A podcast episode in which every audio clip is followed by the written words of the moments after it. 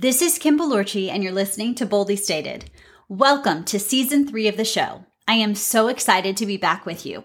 We have some amazing conversations coming in the weeks ahead, but for today, I have tapped someone in my immediate circle for a very important conversation. My daughter Samantha is partnered with a service dog named Raven, who helps her navigate anxiety and depression. Now, if you know Samantha, you might find that, well, shocking, depending on what you think depression and anxiety looks like. But that's why Sam has decided to talk with me today. Depression and anxiety and mental health challenges don't look any particular way, and they don't manifest in only specific types of people. Today, Sam has agreed to have a very candid conversation to shed a light on something that is so frequently misunderstood. Listen in. Samantha, welcome. Thank you for agreeing to be on the first episode of Season three with me. Yeah, absolutely. Thank you for asking me to be. I'm happy to be here. I'm happy to talk about what we're going to talk about today. It's going to be a good conversation. Well, I'm excited too. And um, I'm just going to thank you before we even get going, because this is a sensitive topic, and I know that I'm asking you to be vulnerable, but I also know that your bravery is going to help a lot of people. So Raven, your support dog, has been one of the ways that you have navigated the pandemic. When I first got Raven, the only thing that I could think about was, yes, finally I have a dog of my own. My mom had a dog, and then she got another dog, and then my brother got a dog, and I always wanted one. And when I got Raven, it felt like everything had finally fallen into place. Um, but I quickly realized that she wasn't just an ordinary dog. Um, she was a service dog. She's a support dog. She is trained to help me get through the day. She's a she's a work dog. And there came a lot of responsibility with that. Um, and it took a moment to kind of get my feet under me to figure out what I need to do to give her what she needs while she's giving me what I need. So one of the things that, that has come up a lot is that, you know, Raven has been wonderful for you in so many ways. And because people don't typically understand a lot about support dogs and the role that they play, it's also created some additional stress. And I want to talk today about some of the misconceptions people have um, in hopes that, one, it will shed some light on the importance of all the different ways that we deal and cope, and, and two, just to raise awareness that the assumptions people are making are not always the correct ones, and that we need to check ourselves a little bit before we're reaching conclusions without knowing the facts. So you're somebody who people will typically look at you and think, this girl has it all. Um, you're very vivacious, you're very bubbly, you're very outgoing, you're very smart, you're very accomplished. You are somebody who from the outside appears very, very together. And so I think that it can be hard for people to look at you and understand that you would have a need for a companion like Raven. On a daily basis, yes, you are completely correct. I'm a bubbly person. I'm extroverted. I'm happy. Um, I love being out in the world. And for the most part, I love people. Um, but what the outside world doesn't see is what's going on behind my apartment door, which is the struggle to get out of bed, the struggle to complete daily tasks, because I personally am in a spot where I am too anxious to move, or I'm too worried about something that is out of my control that's going to influence my life in some way to be able to function. And it's very easy today to put on a facade or put on kind of that front and go about your ways and show others that you don't need anyone or anything, but you do. Everybody does. You mentioned something to me the other day about a post you saw on social media that was encouraging people to check, check on their strong friends. It was basically just, it was a message, and it said, check on the ones that make you smile every day. Check on the ones in your life. Check on the ones that are asking you how you are. Check on the ones that will almost always pick up their phone and always ask about you before they ever talk about themselves. More likely than not, the people that are happy, the people that we go to or talk to our friends about as overly happy, excited, friendly, they're struggling too. And it hit me very close, because when you stop and, and take a second and realize who you have in your life and the people that are asking you those questions, you realize how important it is to check on every single person that you have in your life, because everyone has their own battle. We've all heard it before, but sometimes it would surprise you. And with the amount of mental health struggles, especially right now, I think it really helpful for that person, and it's helpful for you too. Absolutely. And I think it's really important for people to remember that sometimes it's really obvious that people are struggling, but a lot of times it's not obvious at all. People just assume that if you look okay, that you are okay. Mm-hmm. And the truth is that there's a lot of us walking around right now who are really not okay all the time. And so... But looking awesome. On the outside. On the outside. Especially because we have a little bit more freedom now to show off who we are, as we've been a little bit hidden, so to speak. Yeah. So as somebody who is very open about the fact that mental health should not be a stigma and that people should not feel like they have to hide it, right? What do you want to tell other college students or other young adults who might feel like they're keeping it all inside or putting on a happy face for the world without feeling like they can really seek help?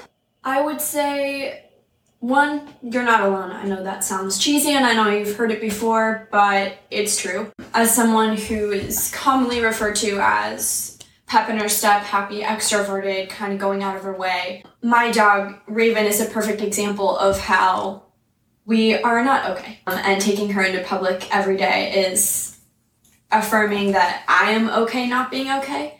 And it's okay to seek out resources that people shake their head at and people question.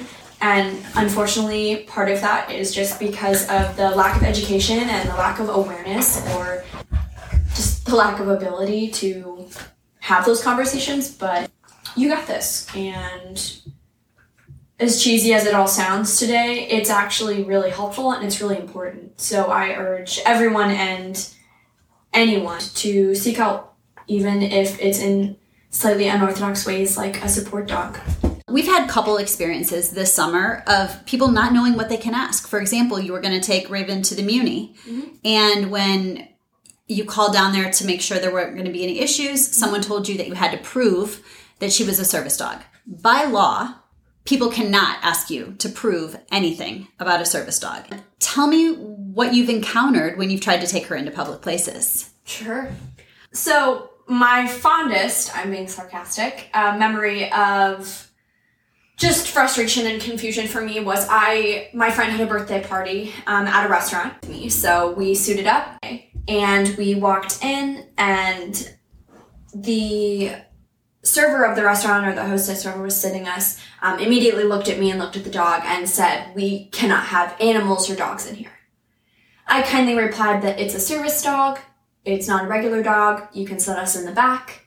And he insisted that she couldn't be in here. And I knew at this point, by law, you have to allow service dogs in entry. Um, you cannot not allow someone into a public space, private space, solely because they have an assistance animal. And I was trying not to cause a commotion because it was my friend's birthday, but I was hoping to find some middle ground.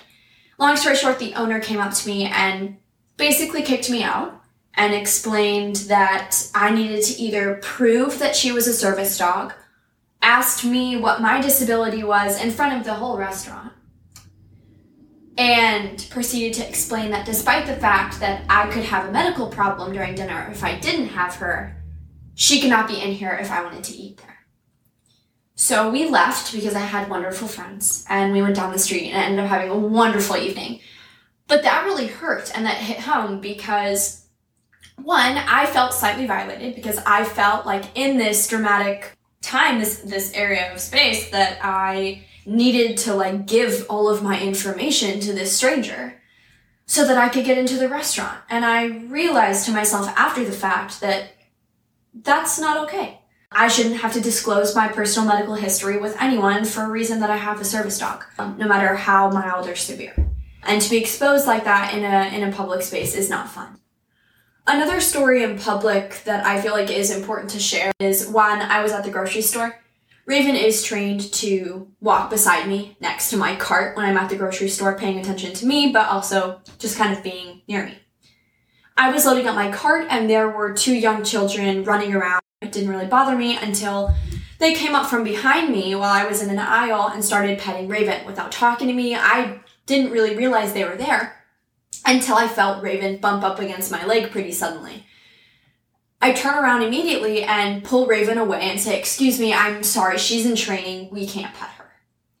And the kids looked at me and they're like, "Well, that's not cool," and ran off. I wish that I had had an opportunity to just explain why they couldn't pet her, but that is just an example of, it frightened me and it frightened my dog, and it's an example of the lack of awareness we have in public settings with service animals. When that animal is out in public, they are working. They are focused on nothing but the person that they're there for. And when you have exterior factors coming in without acknowledgement from the handler, it creates way more of an anxious space for everyone involved than necessary, rather than just coming up and asking when you notice the dog. Because we go everywhere together, and the amount of young kids to adults that will walk by and everyone will be like, "Oh my gosh," you know, they'll try to talk to her, which I love and I know that she loves, but when she's in an environment where I need her, that's what she needs to be focused on. Just like when you are out or, God forbid, someone is injured and they're using crutches, for lack of a better analogy, you definitely wouldn't want to come up and grab one of the crutches that the person was on, right? I know. Um, same thing applies to a service dog. You don't want to run up and freak it out while it's trying to help its owner. And these stories just kind of recap some of the things I've had to deal with and how important it is to express the importance of just asking questions and being a little bit more aware in public settings and not jumping to conclusions. Ask questions. Do you feel like your confidence has actually increased by having to navigate these situations? Tremendously. Um, I've never been one to shy away from confrontation or discourse, but Raven has added an additional element that has made me realize how calm I need to stay, um, despite the emotions that I feel during situations that are out of my control at the moment. It's given me the opportunity to channel a deeper part of myself that I didn't really realize was there until I had the opportunity to go out with her in public. And it also, it makes me proud to know that I'm not perfect and I struggle like everyone else. But it's okay, and we can have that conversation, and at the end of the day, I'm going to go home hoping that someone learned something and someone knows that help is okay, and cuddle my dog. Just being thankful in the moments that are the hardest. Thank you so much for, for talking about this, for being so candid and so honest. I think that the more we can talk about mental health, the, the more we can take away the stigma and let people know that what you look like on the outside, what you project to the world, isn't necessarily a reflection of what's happening on the inside. The more people will come out from behind that, that feeling that they have to hide what's actually going on and, and realize that there is help and that there are people who will see them and will care about them and will be there for them. Um, I'm definitely one of those people that is is there for others. You are somebody who is there for others.